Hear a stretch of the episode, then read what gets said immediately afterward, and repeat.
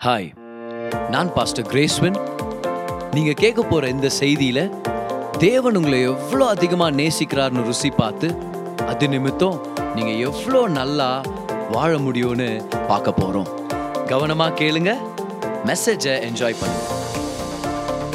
Last week நம்ம கற்றுக்கிட்டோம் பூரணமான அந்த தகப்பனுடைய அன்பு பயத்தை புறம்பே தள்ளும்.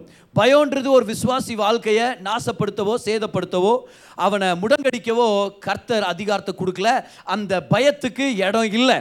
God has not given us the spirit of fear அப்படின்னு பவுல் சொல்கிறார் தீமோத்தி கிட்ட இங்கிலீஷ் பைபிளில். தமிழ் பைபிளில் சொல்கிறார் பயத்தின் ஆவி அவர் கொடுக்கல. அப்போ பயம்ன்றது நம்மளை லிமிட் பண்ணுறதுக்கு நம்ம அலோவ் பண்ணக்கூடாது. அது அத்துமீறி நுழைஞ்ச ஒரு இல்லீகல் ப்ராப்பர்ட்டின்னு சொல்லலாம் இல்லைனா ஒரு இல்லீகல் பர்சன் இல்லீகல் விஷயம் அது. அதுக்கு எதிர்த்து நம்ம நிற்கிறோம் எப்படி எதிர்த்து நிற்கிறது பிரதர் நான் வீட்டில் இல்லை. வீட்டில் இல்லாத போது வேற ஒருத்தர் வந்து குடியிருக்கிறாங்க வீட்டில் என்ன பண்ணுறது துரத்தி அடிக்கணும். இல்லை என்கிட்ட அவ்வளோ பெரிய சக்தி இல்லையே. அப்போ தான் போலீஸை கூப்பிட்றோம் நம்ம. அதே போல் ஒரு விசுவாசி வாழ்க்கையை பயம். என்ன நடந்துருமோ?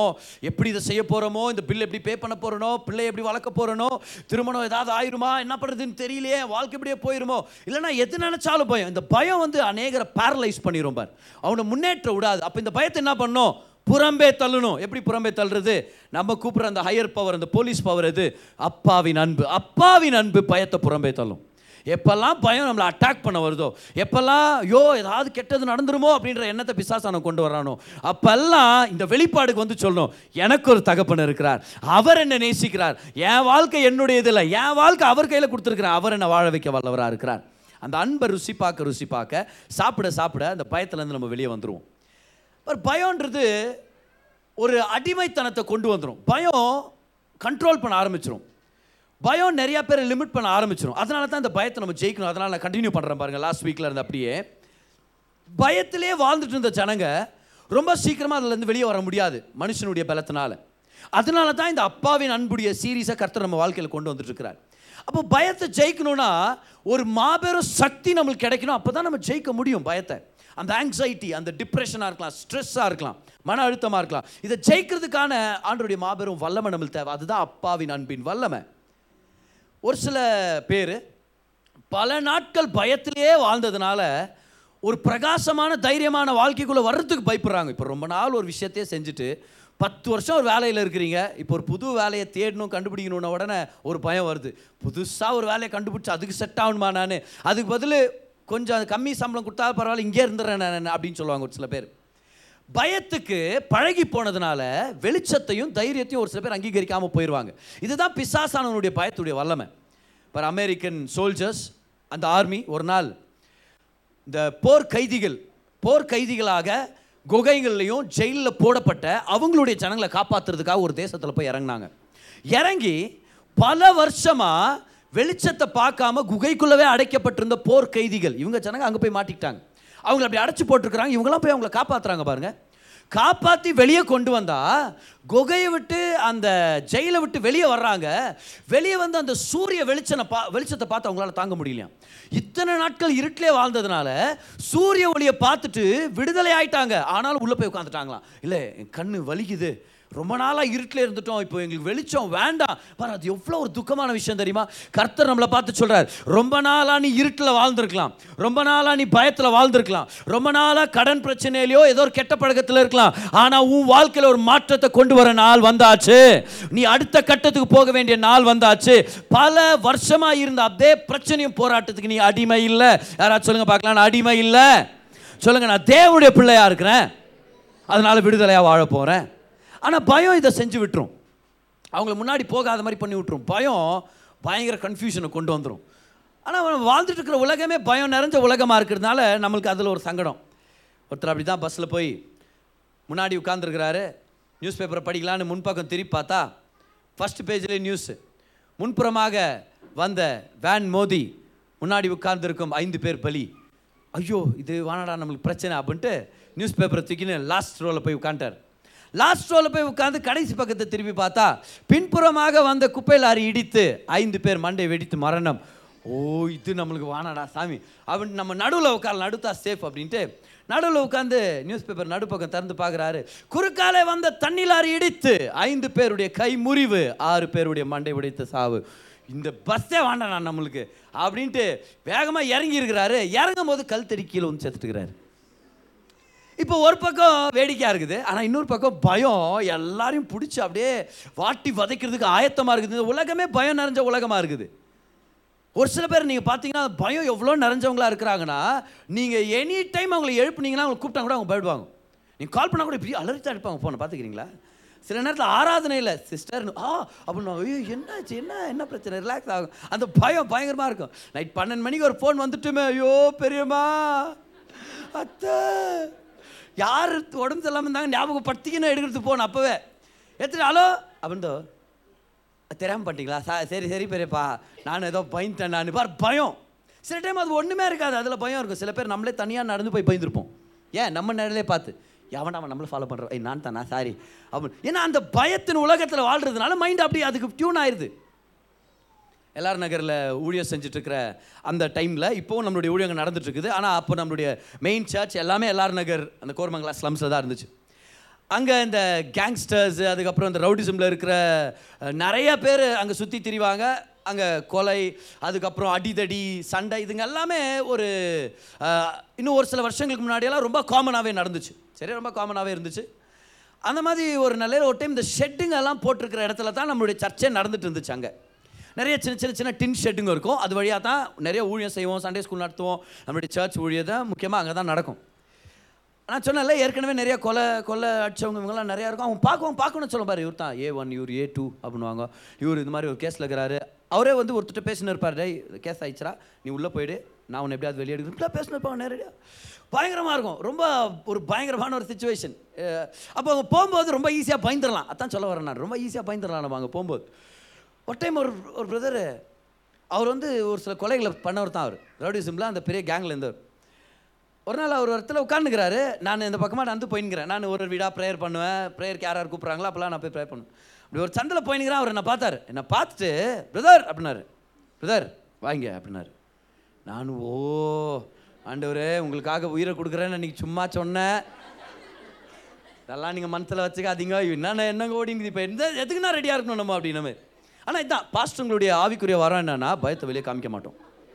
உள்ள இப்போ கூட வரும்போது பயம் வந்துச்சா? நான் வெளியே காமிக்க மாட்டோமே. வாத்து மாதிரி நம்ம. புரியுதுல மேலே அப்படியே ஸ்மூத்தாக போவோம் சல்லுன்னு போவோம் ஆனால் உள்ளே கட கட கடன்னு அடிச்சுன்னு இருக்கோம் காலை பார்த்துக்கிறீங்களா? அந்த மாதிரி அப்படியே சார் நான் பிரதர் வரேன் பிரதர் அப்படின்னு சொல்லிட்டு அப்படியே போகிற கிட்ட போகிறேன் அவர் ரொம்ப கிட்ட போகலாம் ரொம்ப கிட்ட போகல நான் என்ன பண்ண போகிறா அடிப்பாரோ? திட்டுவாரோ? ஏதாவது நம்ம மேலே ஏதாவது போ யாராவது எதுனா சொல்லிட்டாங்களா?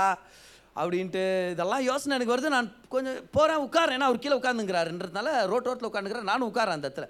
நான் அப்படி உட்கார்றேன். அப்படியே கண்ணை மூடிட்டு அவர் சொல்கிறார் கட்டி பிடித்தேன்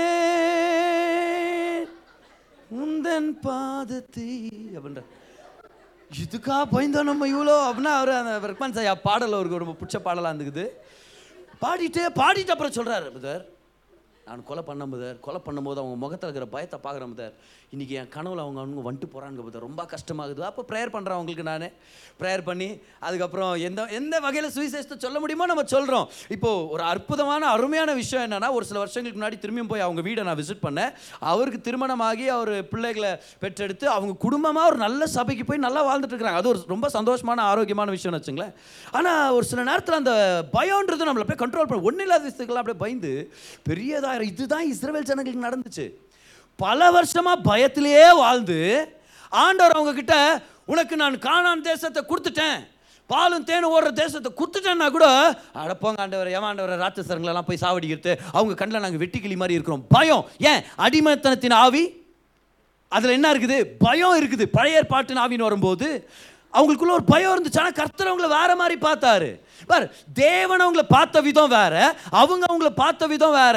ரொம்ப நாள் அடிமைத்தனத்திலே இருந்ததுனால ரொம்ப நாள் எகிப்தில் இருந்ததுனால எகிப்தை விட்டு அவங்கள ஆண்டு கொண்டு வந்துட்டார் வெளியே. ஆனால் அவங்கள விட்டு எகிப்து போக மாட்டேங்குது. They came out of slavery but slavery was still in the mind இன்னும் அவங்க மைண்டில் தான் இருந்துச்சு. பார் ஆண்டவர் அவங்களை எப்படி கொண்டு வந்தார் தெரியுமா? எந்த எண்ணத்தில் கொண்டு வந்தார்? பாருங்கள் யாத்திராகமம் நாலாம் அதிகாரம் இருபத்தி ரெண்டாம் வசனம். படிக்கிறேன் கவுனிங்க. அப்பொழுது நீ பார்வோனோட செல்ல சொல்ல வேண்டியது என்னவென்றால் மோசை கிட்ட ஆண்டு சொல்றார் நீ போய் சொல்லு. என்னன்னு சொல்லு? இஸ்ரவேல் என்னுடைய குமாரன் என் சேஷ்ட புத்திரன். என்ன அருமையான வார்த்தை பார்த்தீங்களா? இஸ்ரவேலை என்னவா பார்த்தார் தேவன்? என் குமாரன் என் சேஷ்ட புத்திரன். அப்போ தேவனுடைய கண்களில் இஸ்ரவேல் ஜனம் தன்னை எப்படி பார்க்கணுமா? குமாரனாக பார்க்கணும் அவரை நம்மளுடைய தகப்பனாக பார்க்கணும்னு சொல்லி அங்கேயே சொல்லி கொடுக்குறாரு. ஏன்னா ஒரு தகப்பன் பேசுகிற மாதிரி பேசுகிறார் அவர் சொல்கிறாரு நீ தோண்டாத துறை உனக்கு தரேன் நீ கட்டாத பெரிய பெரிய வீடுங்களை தரேன் நீ கட்டாத பெரிய பெரிய பட்டணங்களை நீ குடியிருப்ப நீ நடாத திராட்சை தோட்டங்கள் ஒளிவ தோப்புகளை உனக்கு தரேன். ஒரு அப்பா பிள்ளைய பார்த்து பேசுகிற மாதிரி சொல்கிறாரு அத்தனையும் நான் செஞ்சு முடிச்சிட்டேன் உள்ளே வந்து நீ என்ஜாய் பண்ணு எல்லாத்தையும் நான் உனக்கு எழுதி வைக்கிறேன் நீ தான் என் சுதந்திரவாளி நீ தான் என் வாரிசு. அப்போ தேவனை பொறுத்த வரைக்கும் ஜனத்தை எப்படி பார்த்தாரு? பிள்ளையாக பார்த்தார். ஆனால் இஸ்ரவேல் ஜனம் அவங்களை எப்படி பார்த்தாங்க? இன்னும் அடிமைகளாகவே பார்த்தாங்க. இன்னும் எகிப்தியர்களாகவும் சொல்லாமா? இல்லை எகிப்தில் அடிமையாக இருக்கிற அந்த பயத்திலேயே தான் அவங்க டீல் பண்ணிகிட்டு இருக்கிறாங்க. ஃபார் எக்ஸாம்பிள் பாருங்கள் சங்கீதம் எழுபத்தெட்டு இருபத்தஞ்சுக்கு போகலாமா அங்கே பாருங்க தேவன் என்ன உணவு அவங்களுக்கு கொடுத்தாருன்னு பாருங்களேன். இஸ்ரவேல் ஜனத்தை பற்றி சங்கீதக்காரன் எழுதுறாரு. அவருடைய அவங்களுடைய பயணத்தை பற்றி எழுதுறாரு பாருங்கள் இருபத்தி நாலாம் வருஷத்தை இருந்தே படிக்கிறேன் பாருங்கள் மன்னாவை அவர்களுக்கு ஆகாரமாக வருஷிக்க பண்ணி பரலோக அப்பம் இல்லையா? வானத்தின் தானியத்தை அவர்களுக்கு கொடுத்தார். இருபத்தி ஐந்தாம் வசனம் பாருங்க. தூதர்களின் அப்பத்தை மனுஷன் சாப்பிட்டான். யாருடைய அப்பத்தை? அப்போ தூதர் என்ன சாப்பிட்டாரு அப்படின்னு நீங்க கேட்கக்கூடாது. இந்த இடத்துல தூதர்களின் அப்பத்துக்கு ஒரு வெளிப்பாடு இருக்குது. அது என்னன்னு உங்களுக்கு காமிக்கிறேன் பாருங்க. தேவன் அவங்களுக்கு தூதர்களின் அப்பத்தை தந்தார். வானத்திலிருந்து ஆண்டு மன்னாவை கொடுக்குறார். இப்போ இஸ்ரேவேல் ஜனங்க எகிப்துலேருந்து வெளியே வந்தாங்க. அவங்க மனசில் அவங்க இன்னும் அடிமைகள் தான் ஆண்டவரை பொறுத்த வரைக்கும் நீங்கள் என் குமாரர்கள் நீ என்னுடைய குமாரன் சேஷ்ட புத்திரன். வா உனக்கு எல்லாத்தையும் செஞ்சு முடிச்சிருக்கிறேன். தேவன் சொல்கிறார் அதனால உனக்கு தூதருடைய சாப்பாடை நான் உனக்கு கொடுக்குறேன் அப்படின்றார். ஆனால் இஸ்ரேல் ஜனங்க என்ன திரும்ப சொல்கிறாங்க அவங்க என்னத்தை கேட்டாங்கன்னு பார்க்கலாமா? வாங்க என்னாகமம் பதினொன்று அதோடைய ஐந்தாம் வசனம். Number chapter eleven and verse number five நாம் எகிப்திலே கிரயமில்லாமல் சாப்பிட்ட மச்சங்களையும் பாரு இன்னும் எதை பற்றி பேசுகிறாங்க பார்த்தீங்களா ஆண்டவர் எகிப்தில் வெளியே கொண்டு வந்துட்டார். இன்னும் எதை ஞாபகப்படுத்திட்டு இருக்காங்க எகிப்தில் இப்படி வாழ்ந்தோமே இப்படி இருந்தோமே இப்படி இருந்தோமே. இன்னும் மனசு விட்டு அது போல மச்சங்களையும்னா மீன்கள். நாங்கள் சாப்பிட்ட மீன்களையும் வெள்ளரி காய்களையும் பச்சடி பற்றி வர்றாங்க டைரெக்டாக பச்சடி பற்றி வர்றாங்க பிரியாணி பற்றி கூட பேசலாம் அதுக்கப்புறம் கொமட்டி காய்களையும். யாராவது சாப்பிட்டுக்கிறீங்களா அந்த கொமட்டி காய்? கும்பா கொமட்டும். அப்படின்னு அங்கேயே போட்டுக்குது. கீரைகளையும் வெங்காயங்களையும் வெள்ளை பூண்டுகளையும் நினைக்கிறோம். ஆட சொல்றார் உனக்கு பாலும் தேனும் ஓடுற தேசத்தை கொடுக்குறேன். நீ கட்டாத பெரிய வீடு உன்னுடையது திராட்சை தோட்டம் ஒளிவ தோப்பு எல்லாத்தையும் உனக்கு நான் தர்றேன். ஆண்டவரே ஆனால் பச்சடி இருக்குமாங்க? என்ன பச்சடி? இல்லை ஆண்டவரே வெங்காயம் பூண்டு அதெல்லாம். டேய் அதெல்லாம் சின்ன சின்ன விஷயமா கொஞ்சமாக போட வேண்டியதுப்பா சாப்பாடில். உனக்கு பெரிய பெரிய விஷயமா பேசுனுக்கிற நீ நானா எனக்கு இஞ்சி பூண்டு பேஸ்ட் வாங்கி தரல. பொங்க ஜீசஸ் நான் வரத்தலைன்ற மாதிரியே எனக்கு நீங்கள் ஒரு ரெண்டு பாக்கெட் இஞ்சி பூண்டு பேஸ்ட் வாங்கக்கூடாதா? கொஞ்சம் பச்சடி நீங்கள் போட்டு ஆண்டவர் சொல்ல பிரியாணி அவ்வளோ கொடுத்தாரேன் உனக்கு உனக்கு மாபெரும் ஒரு நன்மை சுதந்திரத்தை வச்சிருக்கிற நீ நாடானா கீரைக்காய் வெள்ளரிக்காய் பூண்டு வெங்காயம் இதை பற்றி நீ பேசின்னு இருக்கிறிய. பார் மனப்பான்மை ரெண்டு வித்தியாசமான மனப்பான்மை பார்க்குறீங்களா தேவன் அவங்களை எப்படி பார்க்குறாரு குமாரர்களா பார்க்குறாரு இல்லை இஸ்ரவேல் ஒட்டுமொத்தமாகவே ஒரு குமாரனாக பார்க்குறார் ஆனால் இஸ்ரவேல் ஜனங்க அவங்களை எப்படி பார்த்துட்டாங்க? அடிமை. நாங்கள் இன்னும் எகிப்தில் இருக்கிறோம். இன்னும் எகிப்தில் சாப்பிட்ட பண்டம்லாம் எனக்கு ஞாபகம் வருது. அங்கே சாப்பிட்டதெல்லாம் எங்களுக்கு ஞாபகம் வருது. எங்களுக்கு இன்னும் நீங்கள் வெங்காயம் வாங்கி தரல. இன்னும் எங்களுக்கு பூண்டு வாங்கி தரல. ஏன் அப்படி பண்ணுறீங்க நீங்கள் ஆண்டு சொல்ல உனக்கு அவ்வளோ பெருசாக செய்கிறேன் அது விடுங்க ஃபஸ்ட் இது வாங்கி கொடுங்க அப்படின்ற மாதிரி. இவங்களுக்குள்ளேருந்து எகிப்து வெளியவே போல பார். ஆனால் இப்போ தான் ஒரு அருமையான விஷயத்தை கற்றுக்குறோம் இவங்க அங்கே அடிமைத்தனத்தில் இருக்கும்போது வெங்காயம் பூண்டெல்லாம் சாப்பிட்டாங்க. ஆனால் வனாந்திரத்துக்கு வந்தவுடனே கர்த்தர் அவங்களுக்கு என்ன உணவு கொடுத்தாரு? மன்னாவை. இந்த மன்னாவை பற்றி சங்கீதம் எழுபத்தெட்டு இருபத்தஞ்சில் என்னன்னு படிக்கிறோம்? தூதர்களுடைய உணவு. இப்போ இந்த தூதர்கள் என்ற வார்த்தை வந்து தேவ தூதருக்காக பயன்படுத்துகிற வார்த்தை இல்லை. நல்லா கவனிங்க. இந்த தூதர்கள் என்ற வார்த்தை வந்து அபிர். சொல்லுங்களா ஹீப்ரூவில் என்ன வார்த்தை அது? அபிர். ஏபிபிஐஒய்ஆர் அபிர்னா மைட்டி ஒன்ஸ்னு அர்த்தம். பலவான்கள். ஓ சத்தமாக சொல்லுங்க பலவான்கள். ஸோ இது தூதர்களுடைய சாப்பாடுன்னு நினைக்க வேண்டாம். அப்போ பரலோகத்தில் எல்லாம் மண்ணாவை தான் அரைச்சி குடிச்சுன்னுக்குறாங்க அப்படின்னு நினச்சுனுக்காதீங்க இது தூதர்கள்னு நம்ம டிரான்ஸ்லேட் பண்ணது அது அவங்களுடைய கன்வீனியன்ஸ் ஆனால் ஒரிஜினல் ஹீப்ரூ படி போனால் இது தூதர்களுடைய உணவு இல்லை. இது சாம்பியன்களுடைய உணவு. இது சாகசம் செய்கிறவங்களுடைய உணவு. இது சாதனை செய்கிறவங்களுடைய உணவு. பலவான்களுடைய உணவு. எல்லாரும் கவனிங்க. அவங்க எகிப்தில் அடிமையாக இருக்கும்போது சாப்பிட்டது அடிமைத்தனத்தின் உணவு. அதை சாப்பிட்டா அடிமையாக தான் இருக்கணுமா இருக்குது? ஆனால் கர்த்தர் சொல்கிறாரு இனி உன்னுடைய டயட்டை சேஞ்ச் பண்ணு. நீ சாப்பிட்றத நான் மாற்றணுமா இருக்குது? உனக்கு இன்னும் அந்த அடிமைத்தனத்தின் உணவே கொடுக்கறது பதில் சாம்பியன் சாப்பாடு உனக்கு நான் தரேன். பலவான்களுடைய சாப்பாடை தரேன். ஏன்? ஆன்சர் பண்ணுங்க. ஏன் வனாந்திரத்தில் இருக்கும்போது பலவான்களுடைய உணவு கொடுத்தாரு? ஏன்னா இவங்க போற காணான் தேசத்தில் யுத்தங்கள் இருக்கும். இவங்க போற காணான் தேசத்தில் ராட்சசருங்க வருவாங்க. இவங்க போற காணான் தேசத்தில் இவங்க ஆசீர்வாதத்தை அனுபவிக்காத மாதிரி ஒரு சில தடைகள் வரலாம். ஆனால் பலவான்களுடைய சாப்பாடை சாப்பிட்ட இவங்க ராட்சசரை பார்த்து பயப்பட மாட்டாங்க. பெரிய பெரிய கோட்டைகளை பார்த்து பயப்பட மாட்டாங்க. சுதந்திரம் கிடைக்கலன்னு சொல்லி சைடில் ஒதுங்குற ஜனங்களா இருக்க மாட்டாங்க. கர்த்தர் எனக்கு பலவானுடைய உணவை கொடுத்துருக்கிறார். அதனால நான் பலவானா இருக்கிறேன். அதனால என்ன இருந்தாலும் ஃபேஸ் பண்ண போறேன்.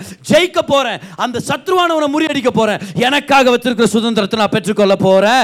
இதுக்காக தான் கர்த்தர் பலவானுடைய உணவு தர்றார். ஹாலே லூயா கமான் சத்தமா ராமேன் சொல்லுங்க. கைவெட்டி சொல்லுங்க. தேவன் எனக்கு பலவானுடைய ஆகாரத்தை தருகிறார். பலவான்களாய் மாற்றும் ஆகாரத்தை தர்றார். God gave them a bare God gave them champions food God gave them food for mighty ones அப்படின்னா தேவன் என்ன செய்கிறார் தெரியுமா? ஒரு கட்டத்துலேருந்து இன்னொரு கட்டத்துக்கு நீ வரணும்னா ஒரு லெவலில் இருந்து இன்னும் லெவலுக்கு வரணும்னா உன்னுடைய ஆகாரத்தை நான் மாத்திரமா இருக்குது. பாரு நல்லா கவனிங்க. ஆகாரம்ன்றது ரொம்ப ரொம்ப முக்கியமானது. நான் வெறும் இயற்கையான ஆகாரத்தை பற்றி மட்டும் பேசலாம் ஆனால் அதில் கூட நீங்கள் தெரிஞ்சுக்கலாம். நிறைய விஷயங்கள் டயட்டுக்கு ரிலேட்டட்னு நிறைய டயட்டிஷியன்ஸ் சொல்கிறாங்க ஆரோக்கியமாக சாப்பிட்றதும் ஆரோக்கியமாக வாழ்கிறதும் ஒரு முக்கியமான ஒரு கனெக்ஷன் அப்படின்றது நம்மளுக்கு தெரியும். அப்போ ஆரோக்கியமாக சாப்பிட்றது ரொம்ப முக்கியம். ஆரோக்கியமான வாழ்க்கையை நம்ம அனுபவிக்க முடியும். அதே போல் அதை விட முக்கியமாக ஆவிக்கிற உணவு நம்மளுக்கு ரொம்ப ரொம்ப முக்கியம். எந்த அளவுக்கு ஆவிக்குரிய உணவை சாப்பிட்றோமோ அந்த இடத்துக்கு தான் நம்ம போவோம். அடிமத்தனத்தின் உணவை சாப்பிட்டா அடிமத்தனத்தில் இருப்போம். அதே போல் மண்ணாவை சாப்பிட்டோன்னா பலவான்களுடைய ஆகாரத்தை சாப்பிட்டோன்னா காணான் தேசத்துக்குள்ளே போவோம். பாரு கர்த்தர் எப்படி சேஞ்ச் பண்ணிகிட்டே இருக்கிறாரு பாருங்க. எகிப்தில் உங்களுக்கு கிடைச்சது அடிமத்தனத்தின் உணவு. வெங்காயம் பூண்டு வெள்ளரிக்காய் அப்புறம் பச்சடி இதெல்லாம். நல்லது தான் ஆனால் அதெல்லாம் ஒரு சைடில் தான் தேவை. கொஞ்சம் தான் தேவை. வனாந்திரத்துக்கு வந்தோடனே கர்த்தர் டயட்டை மாத்துறாரு. ஏன்? நீ எங்கே போகிறன்றது உன் டயட் மேலே சார்ந்தது. அதனால உன் டயட்டை மாத்திரேன் நான். உனக்கு பலவான்களுடைய ஆகாரத்தை கொடுக்குறேன். அப்பேர் வானத்தில் இருந்து நான் மண்ணாவை கொடுக்குறேன். இப்போ எரிகோக்கு வந்துட்டாங்க பார். வனாந்திரத்தை தாண்டி எரிகோக்கு வந்துட்டாங்க. கானான் தேசத்துக்குள்ள வந்துட்டாங்க. இப்போ கர்த்தர் மன்னாவை ஸ்டாப் பண்ணுறாரு அந்த நிலத்துடைய தானியத்தை கொடுக்குறார். அந்த நிலத்தை அறுவடையை கொடுக்குறார். ஏன்? ஏன்னா எதை சாப்பிட்றோமோ நம்மளுடைய எதிர்காலத்துக்கு அது சம்மந்தப்பட்டது இன்னைக்கு சாப்பிட்றது எனக்கு ஒரு நல்ல எதிர்காலத்தை ஏற்படுத்த அது ரொம்ப ரொம்ப ஒரு முக்கியமான ஒரு ஏதுவான ஒரு காரியமாக இருக்கும். What you feed on today will lead you to your tomorrow எழுதிங்க பார்க்கலாம் எல்லாருமே. எல்லாரும் எழுதிங்க எழுதிக்கங்க. What you feed on today will lead you to your tomorrow இன்னைக்கு என்ன சாப்பிட்றோம் ஆவிக்குரிய உணவு அது நம்மளுடைய நம்மளுடைய அதை வந்து நம்ம நம்ம எதிர்காலத்துக்குள்ளே கொண்டு போய் விடும். அப்போ தேவன் என்ன பண்றாரு? ஆகாரத்தை மாத்துறாரு அவங்களுடைய இடத்த மாத்தணுன்றதுனால. ஸோ வனாந்திரத்திலிருந்து காணான்குள்ளே போகணும் இப்போவே கர்த்தர் மன்னாவை கொடுத்துட்டாரு. ஏன்? ஏன்னா நீ பலவானா மாறணும். உன்னை நான் இன்னொரு இடத்துக்கு கொண்டு போயிட்டுருக்கிறேன். உனக்கு ஒரு நன்மையை செய்ய போகிறேன் இப்போ நீங்கள் ஆன்சர் பண்ணுங்க பார்க்கலாம். ஏன் பதினாறு வாரமா அப்பாவின் அன்பின் பலவான்களின் போஜனத்தை கர்த்தர் நம்மளுக்கு தர்றாரு? நாற்பது வருஷம் வனாந்திரத்தில் மன்னாவை கொடுத்தாரு. ஏன்? ஏன்னா ஒரு பெரிய தேசத்தை பிடிக்கணுமா இருக்குது? ஏன்னா அங்க ராட்சசருங்க வந்தால் பயப்பட தேவையில்ல கோட்டைகளை பார்த்து பயப்பட தேவையில்ல. கர்த்தர் வச்சிருக்கிற சுதந்திரத்தை பெற்றுக்கொள்ளும்படி பலன் வேணுன்றதுக்காக கர்த்தர் பலவான்களுடைய ஆகாரத்தை கொடுத்தார். இப்போ நீங்க சொல்லுங்க பார்க்கலாம். கர்த்தர் நம்மளுக்கு ஏதாவது ஒரு ஆகாரத்தை விசேஷத்த வகையில் கொடுத்துட்டு இருந்தாருன்னா என்ன அர்த்தம்? நம்மளை எங்கேயோ கொண்டு போக போறா கொண்டு போக போறாருன்னு அர்த்தம். நம்மளை வேற லெவல் கொண்டு போக போறாருன்னு அர்த்தம். அடுத்த கட்டத்துக்கு கொண்டு போக போறாருன்னு அர்த்தம். அப்போ பதினாறு வாரங்களா அப்பாவின் அன்பை நமக்கு ஒவ்வொரு வாரமும் அழகா எடுத்து ஆவியான சொல்லி கொடுக்குறாருன்னு என்ன அர்த்தம் தெரியுமா? நமக்காக ஒரு மாபெரும் எதிர்காலத்தை வைத்திருக்கிறார். நம்ம சீக்கிரமாகவே ஒரு புது இடத்துக்குள்ள நம்ம ஆவிக்குரிய வாழ்க்கையில சபையாக ஊழியத்தில் கர்த்தர் நம்மளை ஒரு புது இடத்துக்கு கொண்டு போக போறாருன்னு அர்த்தம். எவ்வளோ பேர் நம்புறீங்க? என் கூட சேர்ந்து. கமான் இப்படியே இதே கட்டத்தில் நம்ம ஒவ்வொருத்தரும் தனிப்பட்ட வாழ்க்கையில் இருக்க தேவையில்ல. எல்லாரும் நல்லா கவனிங்க. உங்கள் வேலை விஷயத்துல கர்த்தர் உங்களை உயர்த்தணும்னு ஆசைப்படுறார். உங்க குடும்ப ஆசீர்வாதங்களை கர்த்தர் அடுத்த கட்டத்தை உங்களை கொண்டு போகணும் விருப்பப்படுறார். உங்கள் பிள்ளைகளை வளர்க்கிற விஷயத்துல நம்மளுடைய ஆவிக்குரிய வரங்கள் ஊழியத்தின் விஷயத்துல கர்த்தர் அடுத்த கட்டத்துக்கு கொண்டு போகணும்னு விருப்பப்படுறார். ஆனா யார் யார் அடுத்த கட்டத்துக்கு போகணுமோ அடுத்த கட்ட டயட்டை முதல்ல நம்ம வாழ்க்கையில் கொண்டு வரணும். Before you can get into can and become a champion you have to start eating champions food அதனால தான் இன்னைக்கு நம்ம பார்க்குறோம் அப்பாவின் அன்பை சாப்பிட கற்றுக்கணும் அப்பாவின் அன்பை புசிக்க கற்றுக்கணும் இத்தனை வாரங்களாக அப்பாவின் அன்பை தான் ஆகாரமாக தேவன் நம்மளுக்கு கொடுக்குறார். ஏன்னா அந்த அப்பாவின் அன்பு சாம்பியன்ஸ் ஃபுட் இது நம்மளை சாம்பியன்களாக மாற்றும் இது நம்மளை வெற்றிகரமானவங்களாக நம்மளை மாற்றும் பக்கத்தில் உங்களை பார்த்து சொல்லுங்கள் அப்பாவின் அன்பை சாப்பிடுங்கன்னு சொல்லுங்கள் பார்க்கலாம். இப்போ கர்த்தருடைய வார்த்தை உணவு. இறைமையா சொல்கிறாரு தேவனுடைய வார்த்தை எனக்கு வந்துச்சு. வந்த உடனே நான் நெத்து சாப்பிட்டேன் ரொம்ப நல்லா இருந்துச்சு அப்படின்றார். ஆண்டோடைய வார்த்தையை அவர் சாப்பாடுக்கு அவர் சம்மந்தப்படுத்துறார். ஜீசஸ் சொல்கிறார் இல்லையா? ஒரு நாள் பிசாசானவன் ஏசுக்கிட்ட வந்து சொல்கிறான் இந்த கல்லை நீங்கள் அப்பமா மாற்றி சாப்பிடுங்க பார்க்கலாம். அப்போ தெரிஞ்சுக்கிறேன் நீ தேவகுமாரனா இல்லையா? நீ தேவகுமாரனானால் கல்லை அப்பமா மாற்றி சாப்பிடு. ஆண்டவர் சொல்லவே இல்லை சரி அப்புறமா மாற்றி சாப்பிட்றேன். நீ போயிட்டு வான்னு சொல்லாம. ஆண்டவர் சொல்கிறார் மனுஷன் அப்பத்தினால் மாத்திரம் அல்ல தேவனுடைய வாயிலிருந்து புறப்படுகிற ஆ, அதை சொல்லுங்க. இந்த ஒவ்வொரு வார்த்தைன்றது அப்படினால சத்தமா சொல்லுங்க பார்க்கலாம். மனுஷன் அப்பத்தினால் மாத்திரமல்ல தேவனுடைய வாயிலிருந்து புறப்படுகிற ஒவ்வொரு வார்த்தையினால பிழைக்கிறான் அப்படின்னா ஆண்டவர் பிசாசிட்ட சொல்லிட்டு இருக்கிறாரு. ஹே நான் என்ன பட்னியாகிறேன்னு நினச்சுனுக்கிறியா இவ்வளோ நேரம் என் ஆவிக்குரிய உணவே இல்லாரு அப்படி இருக்கிறேன்னு நினச்சுனுக்கிற நீ. ஆண்டவர் பிசாசு கிட்ட என்னத்த சொல்ல வராருன்னா என்கிட்ட வந்து நீ தேவகுமாரனா? அப்படின்னு சந்தேகப்படுற மாதிரி பேசாத. ஏன்? ஏன் நான் நாற்பது நாளுக்கு முன்னாடி எங்க அப்பா வானத்தை திறந்து என்கிட்ட பேசிட்டாரு. என்னை பார்த்து சொன்னாரு நீ என் நேசகுமாரன் நான் உன் மேல பிரியமா இருக்கேன்னு சொல்லிட்டார்ல அந்த ஒவ்வொரு வார்த்தையும் நான் டெய்லி சாப்பிட்டுக்கிறேன்றாரு அந்த ஒவ்வொரு வார்த்தையும் தான் என்னுடைய பிழைப்பாக இருக்குது. அப்போ எனக்கு யாரோ ஒருத்தர் பிரெட் எடுத்துன்னு வந்து கொடுக்கலன்னு நான் சங்கடப்படல இந்த கல்லை நான் அப்பமா மாத்தியோ நூடுல்ஸா மாத்தியோ சாப்பிட தேவையில்லை. அவருடைய உணவை நான் பெற்றுக்கொண்டுட்டு இருக்கிறேன் see Jesus was feeding on the word அப்போ பிரதர் அப்பாவின் அன்பை சாப்பிடுன்றீங்களே? எப்படி பிரதர் அப்பாவின் அன்பை சாப்பிடுறது? இப்படி தான் பார். முதலாவது அப்பாவின் அன்பு பற்றின வார்த்தையை கேட்க கற்றுக்கணும் எல்லாம் சொல்லுங்க அப்பாவின் அன்பை பற்றின வார்த்தையை நான் கேட்கணும். அப்போ இந்த பதினாறு வாரமாக நம்ம சாப்பிட்டுட்டு தான் இருக்கிறோம். எப்படி? அந்த வார்த்தையை கேட்குறோம். வார்த்தையை கேட்குறத தான் ஜீசஸ் சொல்றாரு. மனுஷன் அப்பத்தினால் மாத்திரமல்ல தேவனுடைய வாயிலிருந்து புறப்படுகிற ஒவ்வொரு வார்த்தையினால பிழைக்கிறான். ஒவ்வொரு வாரமும் இங்கே வரும்போது ஆண்டு உங்களை பார்த்து சொல்கிறார் தெரியுமா நீ என்னுடைய பிள்ளை. நீ நான் நீ நல்லா இருக்க போற. நான் உன்னை ஆசீர்வதிக்கிறேன். நான் உன் தகப்பனா இருக்கிறேன். நான் உன்னை வாழ வைக்கிறேன். அதை பெற்றுக்கொள்ள பெற்றுக்கொள்ள ஆக்சுவலாக என்ன நடந்துட்டு தெரியுமா? நம்மளுடைய ஆத்மா பலப்பட்டு இருக்குது. பலவான்களாக மாறிட்டு இருக்கிறோம். ஹாலை லூயா பலவான்களாக மாறிட்டு இருக்கிறோம். ஏன்? ஏன்னா நமக்காக கர்த்தர் ஒரு தேசத்தை வச்சிருக்கிறார். உங்களுக்காக கர்த்தர் உயர்வுகளை வச்சிருக்கிறார். உங்க குடும்பத்துக்காக கர்த்தர் மேன்மைகளை வைத்திருக்கிறார். கடன் இல்லாத வாழ்க்கை உங்களுடையது. வியாதி இல்லாத வாழ்க்கை உங்களுடையது. கமான் ஆசீர்வாதம் நிறைக்கப்பட்ட ஒரு வாழ்க்கை உங்களுடையது. தீர்காயுஸ் உங்களுடையது. இதை எப்படி பெற்றுக்கொள்றோம் தெரியுமா நம்ம? ஆண்டவருடைய உணவு நிமித்தம். பைதுவே ஜீசஸை பார்த்து பிதாவானவர் இ- இ- இவர் நேசகுமாரன். இல்லைனா நீ என் நேசகுமாரன். உன் மேலே பிரியமாக இருக்கிறேன் அப்படின்னு எத்தனை தடவை சொன்னார்னு நினைக்கிறீங்க? வேதத்தில் எத்தனை தடவை சொன்னது நம்மளுக்கு ரெக்கார்ட் ஆயிருக்குது குறைஞ்சது ரெண்டு தடவையாவது. சரியா? முதல் தடவை ஞானஸ்நானம் எடுக்கும்போது. அது எங்கே எடுத்தார் ஞானஸ்நானம்? யோர்தான் நதியில். ஓகே ரெண்டாவதா வேற எந்த சூழ்நிலையில் அவர் அப்பாவின் வார்த்தை பெற்றுக்கொண்டார்? அந்த அன்பு அந்த அன்புடைய அத்தாட்சி. எந்த இடத்துல? மலை மேலே. என்ன மலை அது? சின்ன மலைன்றீங்க யாரை ஒருத்தரை? கரெக்டாக சொல்லுங்க யோசிச்சு சொல்லுங்க. என்ன மலை அது? மறுரூப மலைன்னு நம்ம சொல்லிடலாமா இப்போதைக்கு? அந்த மலை பேர் வந்து எர்மோன் மலை. என்ன மலை அது? ஸோ முதல் தடவை பிதாவான ஒரு வானத்தை திறந்து சொல்கிறார் இவர் நேசகுமாரன் இல்லைனா நீ நேசகுமாரன் அவன் மேலே பிரியமாக இருக்கிறேன். அது எந்த இடம்? யோர்தான் நதி ஞானஸ்தானத்து நேரத்தில். ஒரு சில மாதங்களுக்கு அப்புறம் ஊழியத்தின் மு- அந்த முடிவுக்கு வர வேண்டிய ஒரு சில காலகட்டத்தில் அங்கே எர்மோன் மலை மேலைக்கு போகிறாரு அங்கே பேதுரு யாக்கோப் யோவான்லாம் தூங்கின்னு இருக்கிறாங்க. எலியா வர்றாரு மோசே வர்றாரு. வானத்தின் மேகம் இறங்கி வருது. மேகத்துலேருந்து ஒரு சத்தம் வருது பேதருக்கு. இவர் நேசகுமாரன் நீ இவருக்கு செவிசாய் அப்படின்னு சொல்லி. ஸோ ரெண்டு இடத்துல பிதாவானவர் பேசுகிறாரு ஏசு கிறிஸ்துவை பார்த்து. இன்றைக்கி நம்மளால ஏசு கிறிஸ்துவ உள்ளதாக இருக்கிறோம் இல்லையா? நம்மளை பார்த்தும் பிதாவானவர் பேசுகிறார் ரெண்டு இடத்துல. எந்தெந்த இடம்? நல்லா கவனிங்க. முதலாவது எந்த இடம்? யோர்தான் நதி. ரெண்டாவது எங்கே? எர்மோன் மலை. அப்படின்னு அர்த்தம். நான் யோர்தான் போனால் தான் ஆண்டவர்கிட்ட பேசுவாரா? இல்லை. நல்லா கவனிங்க. யோர்தான்ன்றது இஸ்ரவேலுடைய தெற்கு பகுதியில் இருக்குது. சவுத் ஓகே யோர்தான் நதி. ஹெர்மோன் மலைன்றது இஸ்ரவேலுடைய வடக்கு பகுதியில் இருக்குது. நார்த் ஹெர்மோன் மலைன்றது இஸ்ரவேல்லே ரொம்ப உன்னதமான இடம் உயர்ந்த இடம். Seven thousand three hundred and thirty six feet above sea level ரொம்ப உயர்ந்த மலை. அதுதான் highest peak when it comes to the land of Israel so உயர்ந்த இடம் இது எர்மோன் எங்கே இருக்குது அது? நார்த்தில் இருக்குது. ஆனால் யோர்தான் நதி சவுத்தில் இருக்குது. அதே போல் அதுதான் ரொம்ப தாழ்வான இடமும் கூட இஸ்ரவேல்ல.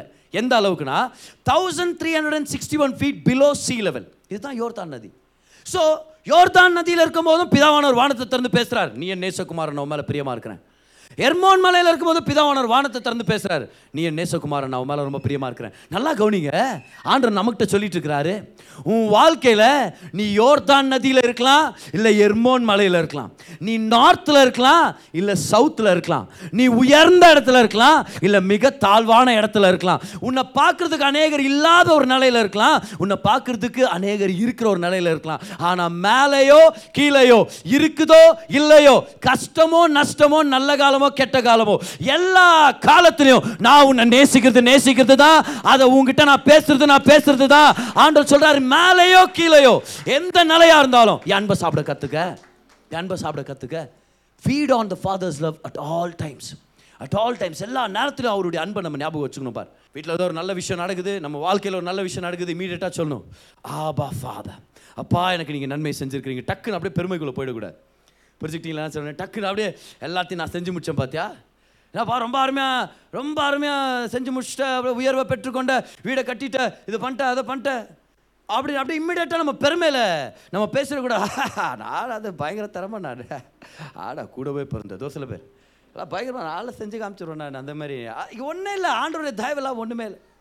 ஃப்ரெண்டுக்கெல்லாம் அந்த குருப்ரேஷன் போய்க்கிறாங்க. அப்படி தான் சொல்கிறது நம்ம ஏரியாலலாம். ஹவுஸ் வார்மிங் சரியா? ஏய் எப்பரா மச்சான் கட்டின? இவ்வளோ நல்ல வீடு எப்படா கட்டின?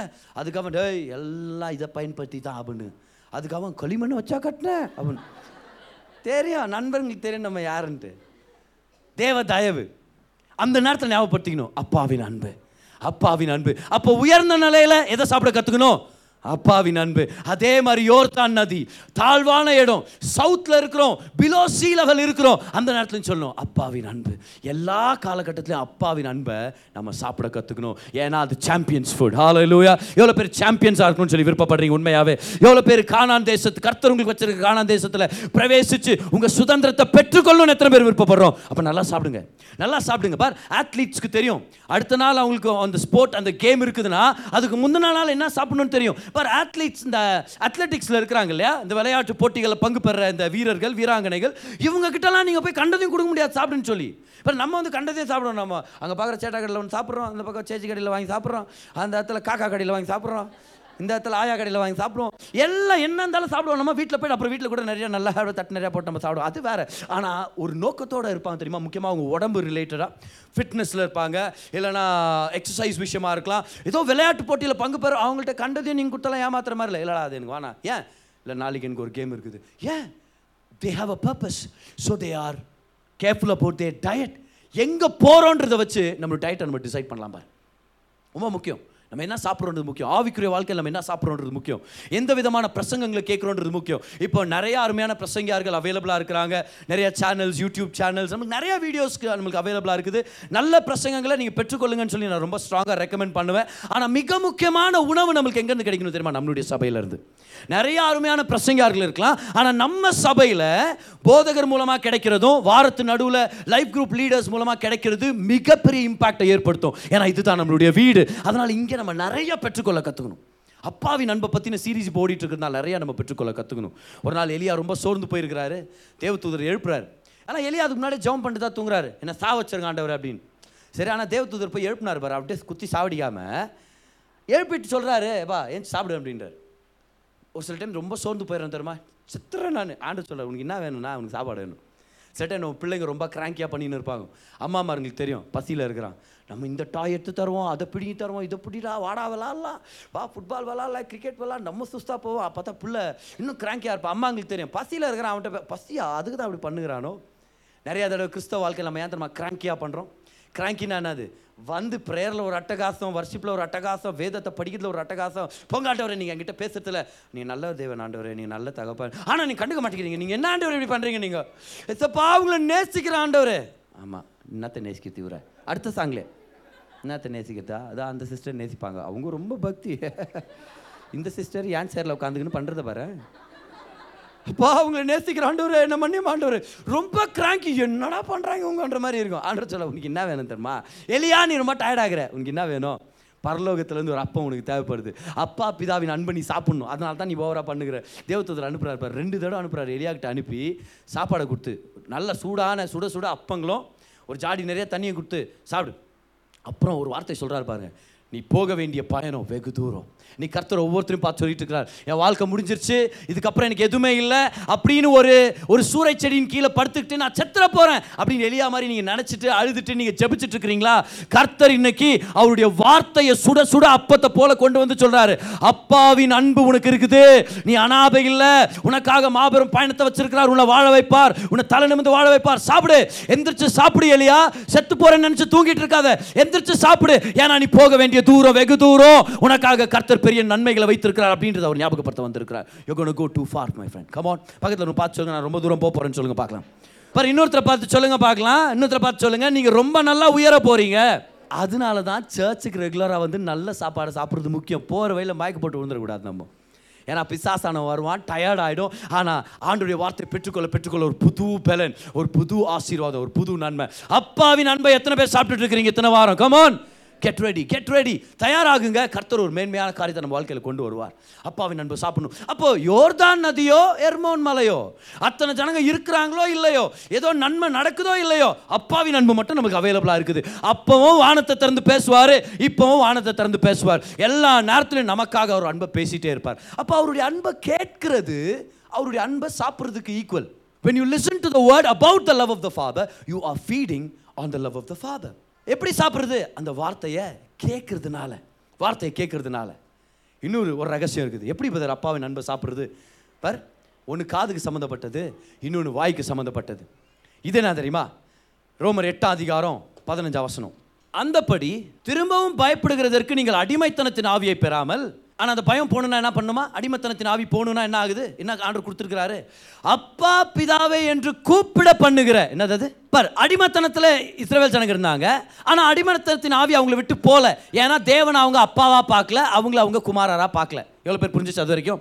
இன்னும் அவங்கள அடிமையாகவே பார்த்தாங்க. எங்களுக்கு வெள்ளரிக்காய் வேணும் வெஞ்சி பூண்டு வேணும். உனக்காக மாதம் மாதுளம்பழம் வச்சுக்கிறேன் பெரிய பெரிய வீடை வச்சுக்கிறேன் அந்த வீடை விடுங்க. ஃபஸ்ட்டு இது வெங்காயம் இந்த பூண்டெல்லாம் குத்திங்கன்னா நல்லாயிருக்கும் அப்படின்னு. ஸோ அடிமைத்தனத்தின் ஆவிலே இருக்கிறாங்க. ஆனால் அதுக்கு ஆப்போசிட் என்னது பாருங்கள் அந்தபடி திரும்பவும் பயப்படுகிறதற்கு நீங்கள் அடிமைத்தனத்தின் ஆவியை பெறாமல் அப்பா பிதாவே என்று கூப்பிட பண்ணுகிற புத்திர ஸ்வீகாரத்தின் ஆவியை பெற்றீர்கள். பக்கத்தில் இருங்க பார்த்து சொல்லுங்க. அப்பா பிதாவேன்னு கூப்பிடுங்க. பார் இது அப்பாவின் அன்பை சாப்பிட்றதுக்கான ஒரு மிக முக்கியமான வழி.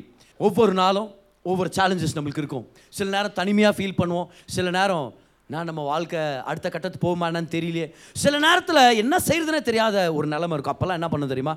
சாப்பிட்ணும். அப்பாவின் நண்பை சாப்பிடணும். எப்படி brother சாப்பிட்றது? முதல் ரகசியம் சொன்னேன். அப்பாவின் நண்பை பற்றின வார்த்தையை கேட்கணும். ஏசு கிறிஸ்துவ போல. ரெண்டாவதா ஆபா ஃபாதர்னு கூப்பிடணும். Abba father Abba father. அப்பா பிதாவே அப்பா பிதாவே. ஆக்சுவலாக ஸ்பிரிச்சுவல் வாழ்க்கையுடைய மெச்சூரிட்டியை இங்கே நம்ம பார்க்கலாம்.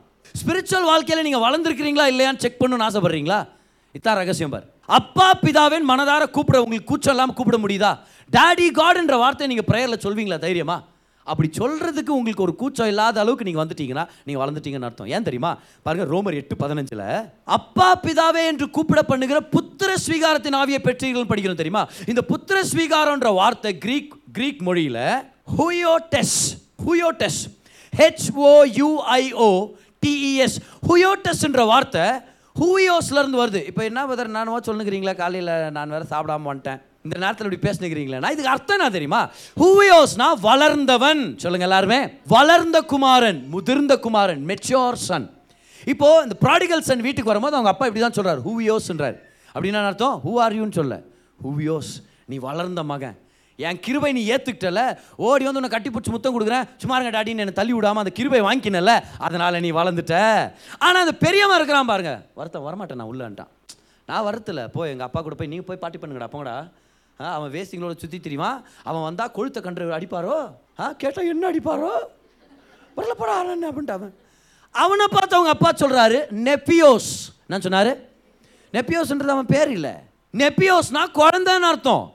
கிருபையை ஏற்றுக்கிட்டவனை பார்த்து சொல்கிறாரு வளர்ந்தவனே ஹூயோஸ் அப்படின்றாரு. ஆனால் தான் கிரியைகளை பற்றி மட்டும் பேசி நீ எனக்கு எப்பவுமே கெட்டுத்தான் நடக்குது எனக்கு யாரும் இல்லை ஆண்டு சொல்றாரு. குழந்த நெப்பியோஸ் குழந்த. ஸோ நெப்பியோஸ்னா இன்னும் குழந்தைத்தனம் வளரலன்னு அர்த்தம். ஆனால் ஹூயோஸ்னா வளர்ந்த தன்மை முதிர்ந்த தன்மை. இந்த இடத்துல இருக்கிற வார்த்தை நெப்பியோஸ் இல்லை. இந்த இடத்துல இருக்கிற வார்த்தை ஹூவியோஸ் ஹூவியோஸ் ஹூவியோ டெஸ் அப்படின்னு என்ன அர்த்தம் தெரியுமா? யார் யார் அப்பா பிதாவேன்னு கூப்பிடுறாங்களோ அவங்க எல்லாருமே வளர்ந்தவங்களா இருக்கிறாங்க. அப்பாவை கூச்சம் இல்லாமல் டாடின்னு கூப்பிட கற்றுக்கிட்டவங்க யார் யார் அப்பாவை கூச்சம் இல்லாமல் டாடி காட் ஆபா ஃபாதர் கூப்பிட கற்றுக்குறோமோ நம்மளாம் வளர்ந்தவங்கன்னு அர்த்தம். எல்லாம் கை உயர்த்துங்க பார்க்கலாம் எல்லாம் சொல்லுங்க ஆபா ஃபாதர். சொல்லுங்க டாடி காட். ஏன்னா ஒரு சில பேர் வெக்கப்படுவாங்க ஒரு சில பேர் நம்மளையும் திட்டுவாங்க. நீங்கள் வேறு ஏதாவது ஒரு ஜப கூட்டத்துக்கு நீங்கள் போகிறீங்க யாரோ கூப்பிட்டாங்க நீங்கள் போகிறீங்க போகும்போது உங்களை ஜெபம் பண்ண சொல்கிறீங்க சொல்கிறாங்க எடுத்த உடனே நீங்கள் ஆபா ஃபாதர் டேடி காட் சொல்லிடுங்க பார்க்கலாம் தைரியத்தோட. ஒரு வேலை நடக்க வாய்ப்பு இருக்குது பாரு. யாரோ ஒருத்தர் உங்களை ஒன்றரை கண்ணில் பார்த்து என்ன பெரியவன் மாதிரி பண்ணுகிறான்? என்ன டேடின்னு கூப்பிட்டு அவர் எவ்வளோ பெரிய சர்வ வல்லவர் அவர்? என்ன மாதிரி கடவுள்? அவர் போய் டேடின்றியா நீ? ஜபம் முஸ்லிபார் அட்வைஸ் பண்ணுவாங்க பாரு. தங்கச்சி வாங்க வாங்க அவருக்கு கணம் செலுத்த வேண்டும். உண்மைதான் ஒத்துக்கிறோம் நம்ம. ஆனால் என்ன தெரியுமா சொல்லுவாங்க? நீ வந்து அவரை டாடின்னெல்லாம் கூப்பிடக்கூடாது. ஆனால் ஆபானாலே டாடின்னு தான் அர்த்தம். ஆபான்ற வார்த்தை பைபிள் இருக்குது. ரோமர் எட்டு பதினஞ்சில் ஒரிஜினல் கிரீக்கில் ஆபான்ற வார்த்தை அப்படியே விட்டுட்டாரு. ஆபான்றது ஆனால் எப்ரே வார்த்தை ஆனால் ஆவியானவர் விட்டார் அங்கே இருக்கட்டும் விடு அப்படின்னு. ஏன்? ஆபானா டாடின்னு அர்த்தம். இது வளர்ச்சி இல்லாதவங்க சொல்ல முடியாது பார். கூச்சப்படுவாங்க இல்லை அவர் சர்வ வல்லவர். நான் அவரை பார்த்து எப்படி அவர் சொல்ல முடியும்? அவர் பயங்கரமானவர். மலைகளை இடித்து தள்ளுகிறவர் கடலை பிளக்கிறவர் எல்லா கோட்டைகளை இடிக்கிறவர் கரெக்டு ஆனால் அவர் எங்கள் அப்பா? பார் ஆமா வல்லமையானவர் தான் அவர் வானத்தை விரித்தார் எல்லா நட்சத்திரை தூவி விட்டார் அவர் நிலாவை சுத்த விட்டு சூரியனை பத்த வைத்த கடவுள். அவரை பார்த்து நீ டாடி என்பாயா? யா யா யா. நம்ம சொல்றோம் யா யா யா யா. ஏன்னா அவர் என்னுடைய தகப்பன். ஆமா அவர் சர்வ வல்லவர் தான். யார் இல்லைன்னு சொல்லுது. ஆனா சர்வ வல்ல தேவன் ஏன் தகப்பனா இருக்கிறார்? அவர் பூலோகத்துக்கே அவர் சொந்தக்காரராக இருக்கிறார். ஆனால் அவர் ஏன் தகப்பனா இருக்கிறார்? நெருக்கம். எல்லாச்சும் பார்க்கலாம். நெருக்கம். அது உரிமை. அந்த உரிமை கொண்டாட கற்றுக்கிட்டவன் தான் வாழ்க்கையில் வளர்ந்துட்டான் அர்த்தம். அவங்கள அவங்கள தான் நீங்கள் பார்த்தா சந்தோஷப்பட முடியும். அந்த மாதிரி ஒரு நன்மையை கர்த்தரை எதிர்பார்க்குறாரு. பார் என்னுடைய என்னுடைய பிள்ளைக்கு நான் தகப்பன். என் மனைவிக்கு நான் கணவர் நான் நேசர். ஓகே? ஆனால் என் ஸ்டூடெண்ட்க்கு நான் கிரேஸ்தர். என்னுடைய சபை மக்களுக்கு நான் பாஸ்டர். ஒரு சில பேர் என்ன போஸ்டர்னு மெசேஜ் பண்ணுறாங்க பிரைஸ் லாட் போஸ்டர். பாவம் அவங்களுக்கு பாஸ்டர் மெசேஜ் தெரில அந்த ஸ்பெல்லிங் தெரியாமல் போயிடுச்சு. அதனால் அவங்கள நான் மன்னிக்கிறேன். ஒருத்தர் குட் மார்னிங் பேஸ்டர்னு அனுப்பியிருக்கிறாங்க. நான் இன்னும் காப்பி பேஸ்ட் பண்ணி பிரசங்கம் பண்ணுகிறேன் இந்த இடத்துல. பரவாயில்ல பிரச்சனை இல்லை. என் பிள்ளைக்கு நான் தகப்பன் என் மனைவிக்கு நான் கணவர். ஆனால் பாரு நல்லா கவனிங்களேன் எல்லாருக்கும் நான் பாஸ்டராக இருக்கிறேன். அது எனக்கு ஒரு சந்தோஷமான விஷயம். அதில் ஒரு ஒரு பொறுப்பு இருக்குது. அந்த பொறுப்பை நான் கடைப்பிடிக்கணுமா இருக்குது. கர்த்தருக்கான ஊழியம் செய்கிறேன் நம்மளுடைய ஜனங்களை நான் அதிகமாக நேசிக்கிறேன். பாஸ்டராக இருக்கிறது உண்மையாகவே அநேக நேரங்களில் இன்பமான விஷயம் தான். ஒரு சில நேரங்களில் துன்பமானதுன்னு வச்சுங்களேன் ஆனால் ஒரு சில நேரங்களில் உண்மையாகவே கர்த்தருடைய தயவு கிருபை. ஆனால் என் பிள்ளை வந்து என்னை பாஸ்டர்னு கூப்பிட நான் விருப்பப்படுறதே இல்லையே. கேர் வராரு. என்னை வந்து பார்க்க வரும்போது நாட்கள் நடுவில் நான் ஆஃபீஸில் இருப்பேன் இல்லை சர்ச்சில் நான் வேலை வேலையாக இருப்பேன். அப்போது என்னுடைய மகள் கேர்ஸ் வரும்போது கேர் வந்து பிரைஸ் லாட் பாஸ்டர் வட்டுங்களான்னு கேட்டால் எப்படி இருக்கேன் எனக்கு? ஆண்டவர் சொன்னார் பார் நான் சர்வ வல்லவர் தான். அண்ட சராசரங்களை பச்சை நான். நட்சத்திரங்களை அப்படியே ஊதி விட்டு பச்சை நான். அப்படியே ஃபோன் அப்படியே நட்சத்திரம்லாம் வந்துச்சு.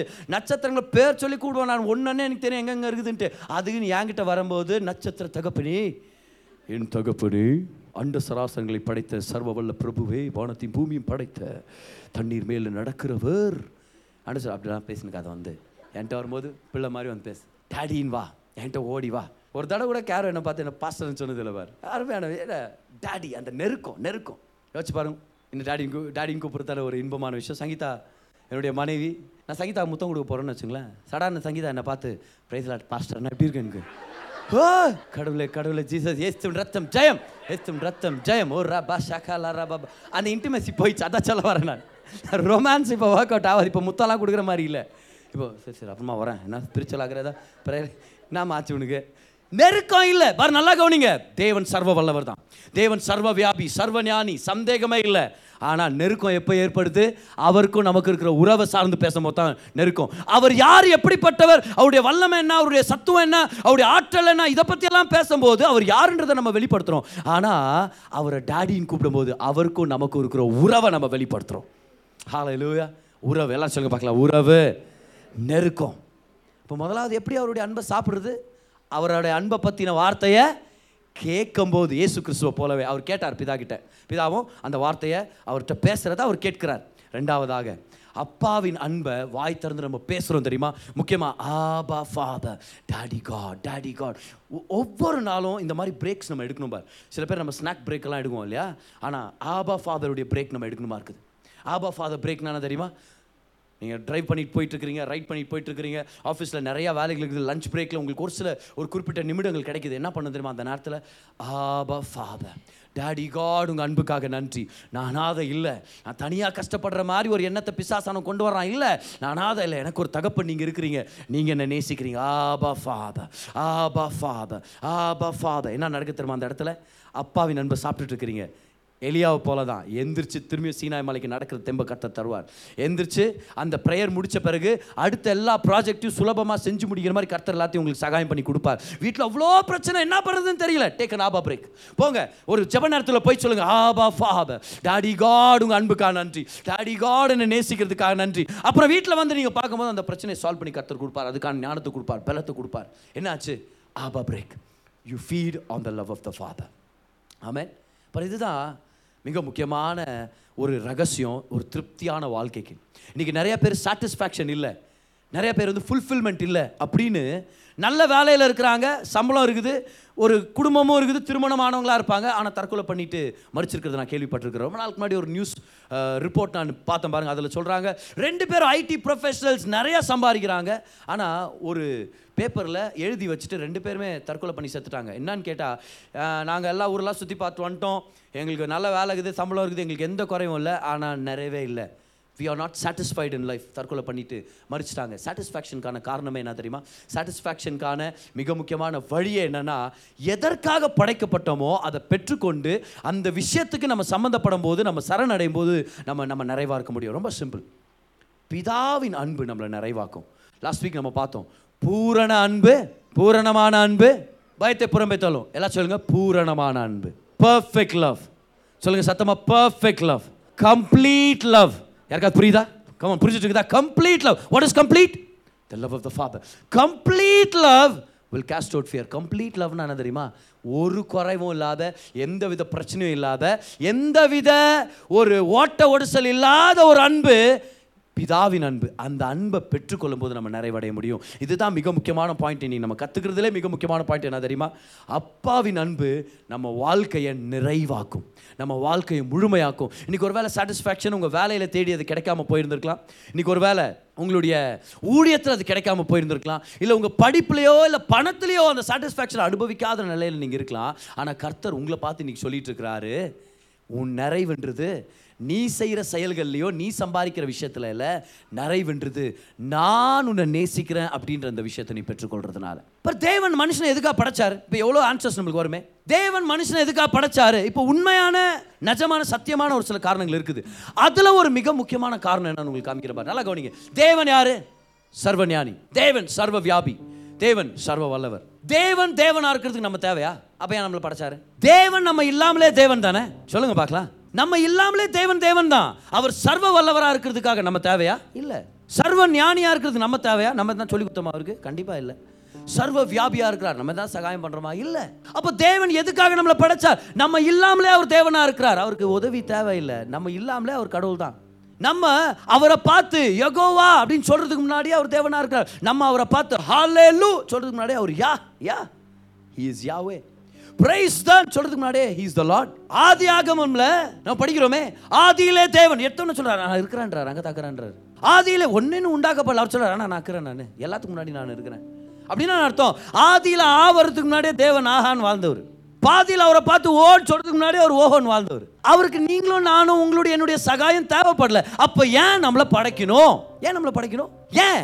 ஏன்னா நல்லா கவனிங்க தேவனுக்கு அநேக நல்ல குணாதிசயங்கள் இருக்குது. ஆனா அதை எல்லாவற்றையும் நிறைவேற்றுறதுக்கு நம்ம யாருமே தேவையில்லை. சர்வ ஞானி சர்வ வல்லவர் சர்வ வியாபி நிச்சயமாக தேவைப்படாது. ஆனால் இன்னொரு விஷயத்தை கவனிச்சிங்களா? தேவன் சர்வஞானி சர்வ வியாபி சர்வ வல்லமை உள்ள தேவன் மட்டும் இல்லை தேவன் அன்பாகவே இருக்கிறார். எவ்வளோ பேர் அந்த வசனத்தை படிச்சிருக்கிறீங்க? தேவன் அன்பாகவே இருக்கிறார்.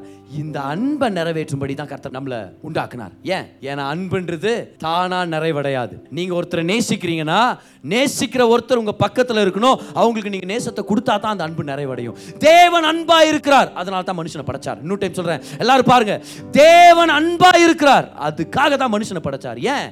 ஏன்னா அன்பு கொடுத்தா தான் அன்பு. கொடுக்கும்போது அதை வாங்குறதுக்கு அவரை மாதிரியே ஒருத்தர் இருந்தால் தான் அன்பு நிறைவடைய முடியும். சர்வ வல்லமையை பார்த்தாரு. யார் இல்லைனாலும் சர்வ வல்லவர் தானே. சர்வ ஞானி சர்வ வியாபி ஆனால் நான் அன்பானவராச்சே. அப்போ என் அன்பை பகிர்ந்துக்கிறதுக்கு ஒருத்தர் வேணுமே. என் அன்பை பெற்றுக்கொள்றதுக்கு ஒருத்தர் வேணுமே. என்ன மாதிரியே சாயலில் ஒருத்தர் இருந்தால் தான் என் அன்பை அவங்க அப்ரிஷியேட் பண்ண முடியும். அப்போ தான் என் அன்பு நிறைவடையும். அதுக்குன்னே கர்த்தர் நம்மளை படைச்சா பாருன்னா அருமையான தேவன் பார்த்தீங்களா அன்பு கொடுக்கும் அன்பு பகிர்ந்துக்கும். பார் பாட்டுனா அதை பாடணும். கரெக்டாக பாடணும். பாட்டை ஒரு சில பேர் பாடுறேன் அப்படின்ட்டு பேசின்னு இருப்பான் பார்த்தீங்களா அதை?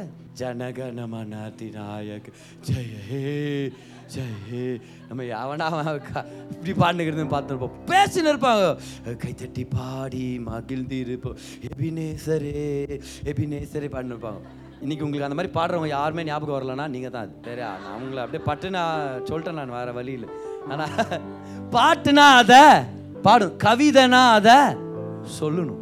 கவிதை வந்து மனசில் வச்சுக்கிறது ஒரு யூஸ் இல்லை. கவிதைனா அந்த கவிதையை சொல்லணும். கல்யாணம் ஆகிறதுக்கு முன்னாடி வாலிப பையன் கற்றுங்கன்றேன் நான். கவிதை எப்படி எழுதுறது? சரியா? அதனால தான் போயம் போயமெல்லாம் படிங்க நிறையா. கவிதை ரொம்ப முக்கியம். கவிதை காதலை கொண்டு வரும் ஈர்க்கும் அதை தூண்டிவிடும் ஒரு அருமையான ஒரு கருவியாக காலாகாலமாக அதை பயன்படுத்திங்க கவிதைனா அதை சொல்லணும். ஒரு சில பேர் கவிதை இருக்காது. அதனால் நீ தான் என் கவிதா அப்படின்ட்டா ஒருத்தன் தெரியாமல் இது கவிதாவா? நான் சுனிதா. கவிதா யாரு? கவிதை தெரியலனா பிரச்சனை பெரிய பிரச்சனை பார். நீ ஆயிரத்தில் ஒருத்தி அப்படின்னு ஒருத்தர் பாடி விட்டார் அப்புறம் இன்னொருத்தர் மிச்சம் தொள்ளாயிரத்தி தொண்ணூற்றி ஒன்பது பேர் யாருன்னு? நாலு நாள் சண்டை வீட்டில் கவிதை கத்துனா கவிதைனா சொல்லணும். சொல்லாம அது கவிதை இல்லை. பாட்டுனா பாடணும். கவிதைனா சொல்லணும். அன்புனா கொடுக்கப்படணும். Love has to be share தேவன் அன்பா இருக்கிறார். அவர் பார்த்தார் யாருக்கு அன்பை தர முடியும்? குரங்குக்கு தந்தா குரங்கு அதை அப்ரிஷியேட் பண்ணாது. பன்னி குட்டிங்களுக்கும் காட்டு மிருகங்களுக்கும் இப்போ போட்ட மாதிரி ரைனோசரஸ் இதுங்களுக்கெல்லாம் ஒன்றுமே பிடிக்காது. இதுங்களுக்கெல்லாம் என் அன்புனா என்னன்னே தெரியாது. என்ன மாதிரியே இருக்கிற ஒருத்தரால தான் என் அன்பு அப்ரிஷியேட் பண்ண முடியும். அப்போ தேவன் சொல்றாரு நம்மை போலவே ஒருத்தரை நம்ம உருவாக்கலாம். என்னுடைய சாயலாக ஒருத்தரை கொண்டு வர்றேன். வடிவமைச்சார் பாருங்க. களிமண்ணை கையில் எடுத்து சரீரத்தை வடிவமைச்சு கிட்ட வந்து நாசியில ஊதிட்டு சொல்றாரு இந்த மனுஷன் யார் சாயல படைக்கப்பட்டவன்றது போல தன்னுடைய நாசிய அந்த நாசியில ஊதப்பட்டது நிமித்தம் ஆதாம் தேவனை போலவே மனுஷனாக உருவாக்கப்படுறான் பார், தேவனை போலவே அதே சாயல்ல ஆனா இவர் ஒரு மனுஷனாக உருவாக்கப்படுறார்.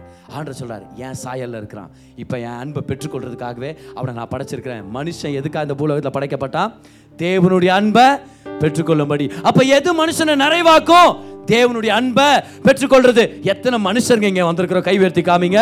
உங்க நிறைவு உங்களுடைய சாட்டிஸ்ஃபேக்ஷன் எல்லாமே தேவனுடைய அன்பை பெற்றுக்கொள்றது மேலே தான் சார்ந்தது. எங்க போய் கிடைக்காத விஷயமா இருக்கலாம் பாருங்க. ஆனா தேவனுடைய சமூகத்துல வந்து ஆபா ஃபாதர் டாடி காட் உங்க அன்புக்காக நன்றி.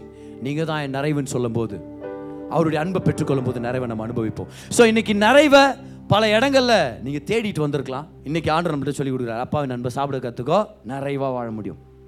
நிறைவாக வாழ முடியும். பாரு கிறிஸ்தவங்க யார் தெரியுமா? நிறைவை தேடி வாழ்கிறவங்க இல்லை.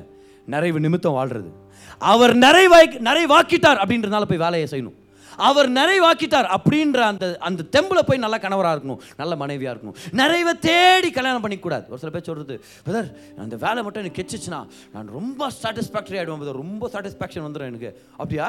வேலைக்கு போய் ஜாயின் ஆகி ஒரு மாதத்தில் கால் பண்ணுவேன் பிரதர் வேலையில் பிசாஸ் பிரச்சனை அதிகமாகுது பிரதர் பண்ணுவாங்க சைத்தான் வந்து தலைவிரிச்சு ஆடுறான் பிரதர் என்ன பண்ணுறதுன்னு தெரியல பிரதர் இல்லை நீ தான் சொன்ன வேலை கெச்சா எல்லாம் எல்லாம் சரியாடுன்ட்டு see you don't do anything searching for fulfilment ஒரு சில பேர் சொல்கிறது எனக்கு மட்டும் எனக்கு மட்டும் அந்த ஊழியம் கிடச்சிச்சுன்னா நான் நிறைவாயிடுவேன். எனக்கு மட்டும் ஊழியம் நிறைவில் நான் இன்றைக்கி பிரசங்கம் பண்ணுறேன் ஊழியம் எனக்கு சந்தோஷத்தை ஏற்படுத்துது. கர்த்தர் கொடுத்ததை நான் செய்து எனக்கு மிகப்பெரிய ஆனந்தம். பிரசங்கம் பண்ணுறது ஜனங்களுக்கு சகாயம் பண்ணுறது ஆண்டோருடைய மகாபெரிய தயவு. ஆனால் திங்கக்கிழமை காலையில் வந்து இந்த வாரம் முழுவதும் வந்து நான் ஆண்டவர்கிட்ட சமத்தில் வந்து சொல்கிறேன் நீங்கள் தான் என் நிறைவு நீங்கள் தான் என் நிறைவு. நீங்கள் தான் என்னுடைய சாட்டிஸ்ஃபேக்ஷன் தேவன் தான் நம்முடைய சாட்டிஸ்ஃபேக்ஷன் இன்னும் ஒரு சில பேர் தர் என் கல்யாணம் ஆகணும் சார் கல்யாணம் ஆனா தான் புதர் நான் நிறைவாவேன். கல்யாணம் ஆகாம கல்யாணம் ஆயிடுச்சுன்னா நான் நிறைவாயிடுவேன் பதர் அவங்கள பார்த்து நான் சொல்றேன் பதர்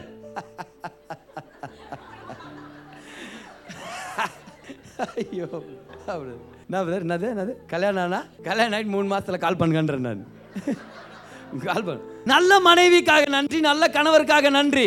ஆனா ஒரு மனுஷன் நம்மளை நிறைவாக்க முடியாது. நிறைவு இருக்கிற மாதிரி ஒரு ஃபீலிங் வரும். ஹனிமூன் போகும்போது ஒரு ஃபீலிங் வரும் கூட இருக்கும்போது ஒரு ஃபீலிங் வரும். Thank God for all of that enjoy your feelings in your marriage but make sure that your life partner is not the source of your blessing உங்கள் வாழ்க்கை துணை உங்களுடைய வாழ்க்கை நிறைவுக்கு காரணமே இல்லை. அதனால தான் சொல்கிறோமே வாழ்க்கையை வாழ்க்கை துணை சுற்றி நம்ம நடத்தக்கூடாது. வாழ்க்கை கொடுத்த ஒரு சுற்றி நம்ம நடத்தணும். உங்கள் கணவர் நீங்கள் என்ன தான் என்ன தான் நீங்கள் ஆடை பலி கொடுத்து காணிக்கை எடுத்துன்னு வந்து கொடுத்தாலும் அவர் உங்கள் கணவராக மாற முடியாது. எவ்வளோ தான் பேர்ன்ட் ஆஃபரிங் நிறைய பேர் பேர்ன்ட் ஆஃபரிங் தான் தருது. ஆனால் என்ன தான் வந்து க சர்வாங்க தகன பலி நீங்கள் செஞ்சு கொடுத்தாலும் அவர் உங்கள் கணவராக மாற முடியாது. உங்கள் கணவரை சுற்றி வாழ்க்கையை நடத்தாதீங்க. யார் கணவரை கணவர் தான் எனக்கு எல்லாமே கணவரை கடவுளாக பார்த்துங்கிறாங்களோ அவங்க பிசாசாக மாறிட வாய்ப்பு இருக்குது. ஏன்? You can never look at a human being as your satisfaction but அருமையான திருமண வாழ்க்கையின் ரகசியம் என்ன பிரதர் அது ஒரு ரகசியம். அடுத்த வசனம். இல்லை சரி ரகசியமே இதுதான். அருமையான ஆசீர்வதிக்கப்பட்ட திருமண வாழ்க்கையின் ரகசியம் என்னென்னா ரெண்டு பேருக்குமே ஜீசஸ் தான் நிறைவு. ரெண்டு பேரும் ஆரோக்கியமான தனி நபர்களாக இருக்கிறாங்க. அதனால தான் ரெண்டு பேரும் இணையும் போது அது ஆரோக்கியமான திருமணமாக இருக்குது. ஆரோக்கியமான திருமணத்துக்கான மிக முக்கியமான அடித்தளமே ரெண்டு பேருமே கிறிஸ்துவுக்குள்ள நிறைவானவர்களாக இருப்பாங்க. நீங்கள் கேள்விப்பட்டிருப்பீங்களா? கல்யாணம் என்ன தெரியுமா? ஃபிஃப்டி ஃபிஃப்டி கேள்விப்பட்டிருக்கீங்களா அதை? ஃபிஃப்டி ஃபிஃப்டி நான் பாதி நீ பாதி. நீ தான் என்னோட ஃபிஃப்டி பர்சன்ட் நான் தான் உன்னோட ஃபிஃப்டி பர்சன்ட் என்ன ஆகுது? ஃபிஃப்டி ஃபிஃப்டி ஒன்று சேர்ந்தா? கிராக் ஜாக் ஆகுது. மைனஸ் ஃபிஃப்டியில் போய் நிற்கிறாங்க ஹண்ட்ரட்ல முடியுறது கல்யாணம்னா கல்யாண வாழ்க்கை என்ன தெரியுமா? Hundred and hundred I am hundred because of Jesus Christ you are hundred because of Jesus Christ நான் நூறு சதவீதம் நிறைவானவ இயேசு கிறிஸ்துவ நிமித்தம். நீங்களும் நூறு சதவா சதவீதம் நிறைவானவ கிறிஸ்துவ நிமித்தம். இப்போ நீங்கள் ரெண்டு பேர் இவங்க ரெண்டு பேர் ஒன்று சேரும்போது திருமண வாழ்க்கை கர்த்தருடைய ஆசீர்வாதத்தால் நிரம்பினதாக இருக்குது. ஏன்? ரெண்டு பேருடைய நிறைவும் தேவன். எவ்வளோ பேர் புரிஞ்சுட்டு இருக்குது? இன்னைக்கு அப்பாவின் அன்பு தான் நிறைவு கொண்டு வர முடியும். எல்லாரும் சொல்லுங்க அப்பாவின் அன்பு பூரணமான அன்பு என்னை பூர்த்தி செய்யும் அன்பு. சொல்லுங்க அப்பாவின் அன்பு நிறைவான அன்பு அது என்னை நிறைவாக்கும். அது என்னை நிறைவாக்கும். சங்கீதம் பதினேழு பதினஞ்சில் ஆம்பிளிஃபைட் வெர்ஷனில் நான் படிக்கிறேன் பாருங்க. As for me I will continue be holding your face in righteousness உங்க முகத்தை நான் நீதியில பார்க்க போறேன். அப்புறம் சொல்றாரு I shall be fully satisfied wow hallelujah come on யாராவது ஃபுல்லி சாட்டிஸ்ஃபைடாக வாழணுமா? தர ரகசியம் பார். அவர் சொல்கிறார் as for me I will see your face and righteousness நீங்கள் யாருன்றதை நான் பார்க்க போகிறேன் உங்கள் முகத்தை நான் பார்க்க போகிறேன் நீதியில் பார்க்க போகிறேன் வசனத்தில் பார்க்க போகிறேன் I will be fully satisfied எப்போ?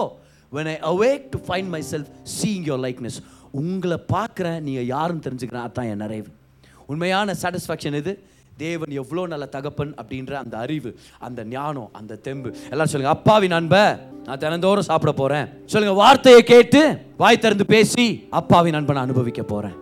இதுதான் நிறைவை கொண்டு வரப்போகுது. தான் நிறைவை கொண்டு வரப்போகுது. உண்மையாகவே தான் நிறைவை கொண்டு வரப்போகுது. ஒரு சிறு பிள்ளை ஒரு பாஸ்டருடைய பிள்ளை அவங்க அப்பா அவனை தூங்க வைக்கிறதுக்காக ஒரு ரூமுக்குள்ள கூட்டிகிட்டு போனாராம் பார். அவனை பெட்ரூமில் தூங்க வைக்கிறாரு. அவனுக்கு ஒரு ஆறு வயசு ஏழு வயசு இருக்கும். அந்த தம்பியை தூங்க வைக்கிறாரு பாட்டு பாடி இருக்கலாம் கதை சொல்லி இருந்திருக்கலாம் வசனத்தை பேசி இருந்திருக்கலாம் ஜெபம் பண்ணிட்டு கூட எந்திரிச்சு வந்தாராம். பையன் வந்து பாதி தூக்க மயக்கத்தில் கண்ணை திறந்து பார்த்துட்டே இருந்தானா இவங்க அப்பா ரூமை விட்டு வெளியே போகணும் அதனால் வந்து கதவு கிட்ட நின்னாரு லைட் ஆஃப் பண்ணிட்டாராம். கொஞ்ச நேரம் நின்று கவனிச்சாராம். பிள்ளை தூங்கிட்டானா கண்ணு திறந்துட்டு இருக்கிறானா பார்த்துட்டே இருக்கிறாராம் பார். அப்போ அந்த பையன் கேட்டானா அப்பா நீங்கள் இன்னும் இங்கே தானே இருக்கிறீங்கப்பா? அப்பா அப்பா சொன்னாராம் ஆமாப்பா நான் இங்கே தான் இருக்கிறேன். இன்னும் கொஞ்ச நேரம் ஆச்சாம் பாருங்க. கொஞ்ச நேரத்துக்கு அப்புறம் அந்த பிள்ளை கேட்டானா அப்பா உங்கள் முகம் என் பக்கம் தானே திரும்பி இருக்குது. நீங்கள் என்ன தானே பார்த்துட்டு இருக்கிறீங்க? ஆமாப்பா என் முகம் உன் பக்கம் தான் திரும்பி இருக்குது. நான் உன்னை தான் பார்த்துட்ருக்குறேன் அதை சொன்ன உடனே அந்த பிள்ளைக்கு ஒரு நிம்மதி வந்துருச்சு. பிள்ளை கண்ணை மூடி தூங்கிட்டானா. இங்கே இருக்கிற அனைவருக்கும் தேவைப்பட்ட ஒரு விஷயம் நான் தெரியுமா? என் தேவன் என்னை பார்த்துட்ருக்கிறார் என் தேவனுக்கு என்னுடைய பாதை தெரியும். என் தேவனுக்கு என்னுடைய பயணம் தெரியும். யாருக்கு தெரியுதோ இல்லையோ என் தேவன் இந்த இருட்டின் மத்தியில் என் வாழ்க்கையின் கேள்விகள் மத்தியில் என்னை நோக்கி பார்க்குறவராக இருக்கிறார். ஹி லுக்ஸ் அட் மீ உங்களுக்கு தெரியுமா? இன்னைக்கு ஒருவேளை உங்களுடைய ஒர்க்கை யாரும் ரெக்கக்னைஸ் பண்ணுறா பண்ணாமல் இருக்கிறாங்கன்னு நினைக்கிறீங்களா? உங்களை நம்புறதுக்கு யாரும் இல்லைன்னு நினைக்கிறீங்களா? உங்கள் தரிசனத்தை நிறைவேற்றும்படி உங்களை சப்போர்ட் பண்ணுறதுக்கு யாரும் இல்லைன்னு நினைக்கிறீங்களா? யாரும் என்கரேஜ் பண்ண மாட்டேங்கிறாங்க பதர் நான் எவ்வளோ நல்ல தாயாக இருக்கணும்னு நினைக்கிறேன் தெரியுமா? எவ்வளோ கஷ்டப்படுறேன் நான். ஒவ்வொரு நாளும் அவ்வளோ பிரயாசப்படுறேன். ஆனால் நான் நான் நான் செய்கிறத யாரும் பார்க்காத போலவே என்னை ட்ரீட் பண்ணுறாங்க இன்றைக்கி ஆண்டவர் உங்களை பார்த்து சொல்கிறாரு என் முகம் உன் பக்கம் திரும்பி இருக்குது. நீ யாருன்றது எனக்கு தெரியும். நீ என்னென்ன செய்கிற நான் பார்த்து தான் இருக்கிறேன். I am proud of you இதான் கர்த்தர் சொல்கிறார் நான் உன்னை பார்த்து பெருமைப்படுறேன். நான் உன்னை வாழ வைக்கிறேன்னு கர்த்தர் சொல்கிறார் உனக்காக நன்மைகளை வச்சுருக்கிறேன். இன்றைக்கி அந்த சிறு பிள்ளைக்கு கொடுத்த அதே தைரியத்தை கர்த்தர் நம்மளுக்கு கொடுத்து சொல்கிறார் இருட்டா இருக்கா? யாரும் இல்லை நினைக்கிறியா? கவலைப்படாத. அப்பா இன்னும் இங்கே தான் இருக்கிறேன். இன்னும் நான் உன்னை பார்த்துன்னு தான் இருக்கிறேன்.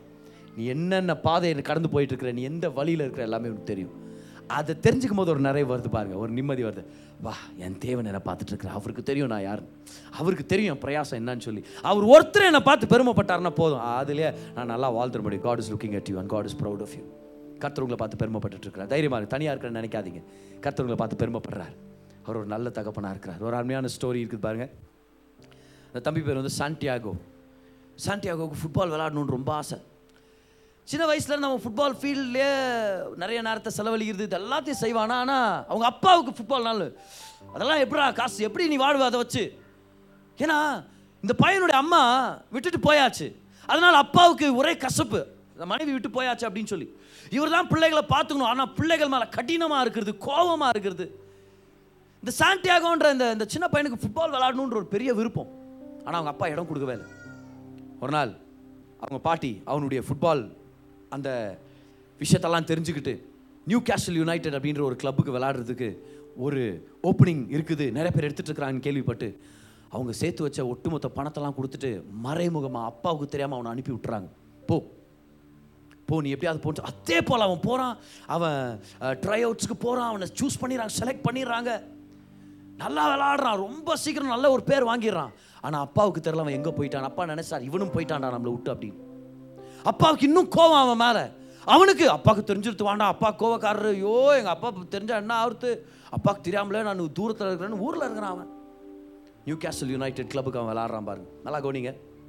ஒரு நாள் அவங்க அப்பா ஒரு இடத்துல எல்லாம் ஃபுட்பால் மேட்ச் வாட்ச் பண்ணிட்டு இருக்கிறாங்க. இவர் போகிறாரு அவங்க அப்பா உள்ளே போகிறாரு அந்த மேட்ச்சு ஒரு செமிஃபைனல் மேட்ச் சாம்பியன்ஷிப் உடைய செமி செமிஃபைனல் மேட்ச்சு அதில் நியூ கேசல் யுனைடெடுடைய டீம் விளாடுது சாண்டியாகோ விளாடிங்கிறான் டீமில் அதை அவங்க அப்பா பார்த்துறாரு டிவியில் அந்த மேட்ச்சில் அவனுடைய அசிஸ்டும் அவனுடைய அவனுடைய விளையாட்டு ரொம்ப முக்கியமானதாக இருந்துச்சு. அந்த டீம் ஜெயிக்கிறதுக்கு. செமிஃபைனல் அந்த டீம் ஜெயிச்சு ஃபைனலுக்கு போகுது. அப்போ அவங்க அப்பா எல்லார்கிட்டையும் பெருமையாக சொன்னாராம். டிவியில் பார்க்குறதா அந்த பையன்? சாண்டி அவன் என்னோட மகன். என் மகன் அவன். சொன்ன உடனே எல்லாரும் ஆச்சரியப்பா ஓ சார் உங்கள் பிள்ளை என்ன விளாட்றா சார்? அப்படின்ட்டு அவனுக்கு ஃப்ரீயாக அதை வாங்கி கொடுக்குறேன் அதை வாங்கி கொடுக்குறேன்னு சொல்லி அவங்க அப்பாவை குஷிப்படுத்தி என்னாச்சு? அந்த வாரத்தில் அவங்க அப்பா இறந்துட்டார். மாரடைப்பு வந்து அவர் இறந்துட்டார். ஃபைனல் மேட்ச்சில் பிள்ளை விளாட்றான் ஃபைனல் மேட்ச்சில் பிள்ளை விளாட்றான் அப்பா இறந்துட்டது அவனுக்கு தெரியும். ஆனால் அப்பா கடினமானவர். அப்பா என்னை நேசிக்கல. அப்பா என்னை பார்த்து பெருமைப்படவே இல்லையே. நான் விளாடுறது பார்க்க கூட இல்லையேன்னு சொல்லி மன வருத்தம். ஃபைனல் விளாட்றான் விளாடும்போது ஃபைனல் டிசைடர் ஈக்குவலைஸ்டாக இருப்பாங்க டீம் ஃபைனலாக இவனுடைய பெனால்ட்டி ஷூட்டில் தான் டீமே ஜெயிக்கணும். இவனுக்கு அந்த வாய்ப்பை கொடுக்குறாங்க பாருங்க. இவன் கோல் அடிச்சிடறான் அடிச்சுட்டு செலப்ரேஷன் மத்தியில் அவனுடைய மேனேஜர் கிளென் அவரை தேடி வருவார். யாரோ உங்ககிட்ட ஃபோனில் பேசணும் பார் பார் அப்படின்னு தானே அவங்க பாட்டி பேசுவாங்க. ஏன் தெரியுமா? ஃபைனல் மேட்சை பாட்டி உட்காந்து பார்த்துட்டு இருப்பாங்க அதே இடத்துல. அங்கே இருக்கிறவங்கள்ட்ட அந்த பாட்டி சொல்லுவாங்க இது என் பேரன் அவங்க சொல்லுவாங்க அப்படியா? கொஞ்ச நாள் முன்னாடி அவங்க அப்பா வந்தாரு. அப்போ அவங்க அப்பா பார்த்தாரு? அவன் விளாடுறது ஆமாம் ஐயோ பாட்டியை பார்த்தாரு. செம்மையா பெருமைப்பட்டாரு. பிள்ளை விளையாடுறத பார்த்து என்ன பெருமைப்பட்டார் தெரியுமா? உடனே பாட்டிக்கு ஒரே சந்தோஷம். சாவத்துக்கு முன்னாடி தான் பிள்ளை விளாட்றத பார்த்துட்டான் பான் பிள்ளை அப்படின்ட்டு அவங்க பாட்டி தான் கால் பண்ணியிருக்கிறாங்க ஃபைனல் முடிச்ச உடனே. சொல்கிறாங்க உனக்கு ஒன்று தெரியுமா? நீ ஃபுல் ஆம்க்கு எகெயின்ஸ்டாக செமிஃபைனல் விளாடும் போது நீ விளாடின அந்த கேமை உங்கள் அப்பா பார்த்தாரு. இம்மீடியட்டாக அவன் ரியாக்ட் பண்ணுறான் பாருங்க நான் விளாடுன்னு எங்கள் அப்பா பார்த்தாரா? அப்படின்னு அவன் சந்தோஷம் வேற லெவலுக்கு போகுது பாரு. அந்த சீன் எனக்கு ரொம்ப பிடிக்கும். யார் இருக்கிறா? நான் உயர்றதை பார்க்கறதுக்கு நான் கஷ்டப்படுறத பார்க்கறதுக்கு யார் என்னை நோட் பண்ணுறா அவர் சொன்னார் ப்ராபப்ளி இஸ் வாட்சிங் யூ நான் சொல்கிறேன் surely your heavenly father is வாட்சிங் யூ ஷுவர்லி நிச்சயமா அவர் உங்களை பார்த்துட்டு இருக்கிறார். உங்க வேதனை அவருக்கு தெரியும் உங்க பிரயாசம் அவருக்கு தெரியும். நீங்க பட்ட கஷ்டம் அவருக்கு தெரியும் உங்க பாதை அவருக்கு தெரியும். ஒவ்வொரு நாள் நீங்க எடுக்கிற தீர்மானம் தெரியும். நல்ல தகப்பனா இருக்கணும் நீங்க எடுக்கிற பிரயாசம் அவருக்கு தெரியும். நல்ல பிள்ளையா இருக்கணும் நீங்க எடுத்த பிரயாசம் அவருக்கு தெரியும். நல்ல தாயா இருக்கணும் நீங்க பிரயாசம் எடுக்கிறீங்களே யாரும் அப்ரிஷியேட் பண்ணல நினைக்கிறீங்களே? அவர் பார்த்துட்டு இருக்கிறார். அதை தெரிஞ்சுக்குங்க. அதை தெரிஞ்சு ஒரு நிறைவை பெற்றுக்கொள்ளுங்க. ஏன்னா அப்பாவின் அன்பு நம்மை நிறைவாக்கும். ஆமென். நல்லா கரங்களை தட்டி அந்த நல்ல தகப்பனுக்கு ஒரு நன்றி செலுத்தலாமா? ஜெபம். நீங்க கேட்ட இந்த பாட்காஸ்ட் உங்களுக்கு ஆசீர்வாதமா இருந்திருக்கும். அநேகருக்கு இதை ஷேர் பண்ணுங்க. மீண்டும் அடுத்த பாட்காஸ்ட் உங்களை சந்திக்கிற வரைக்கும் ஞாபகம் வச்சுக்கோங்க. தேவன் உங்களை அதிகமாக நேசிக்கிறார்.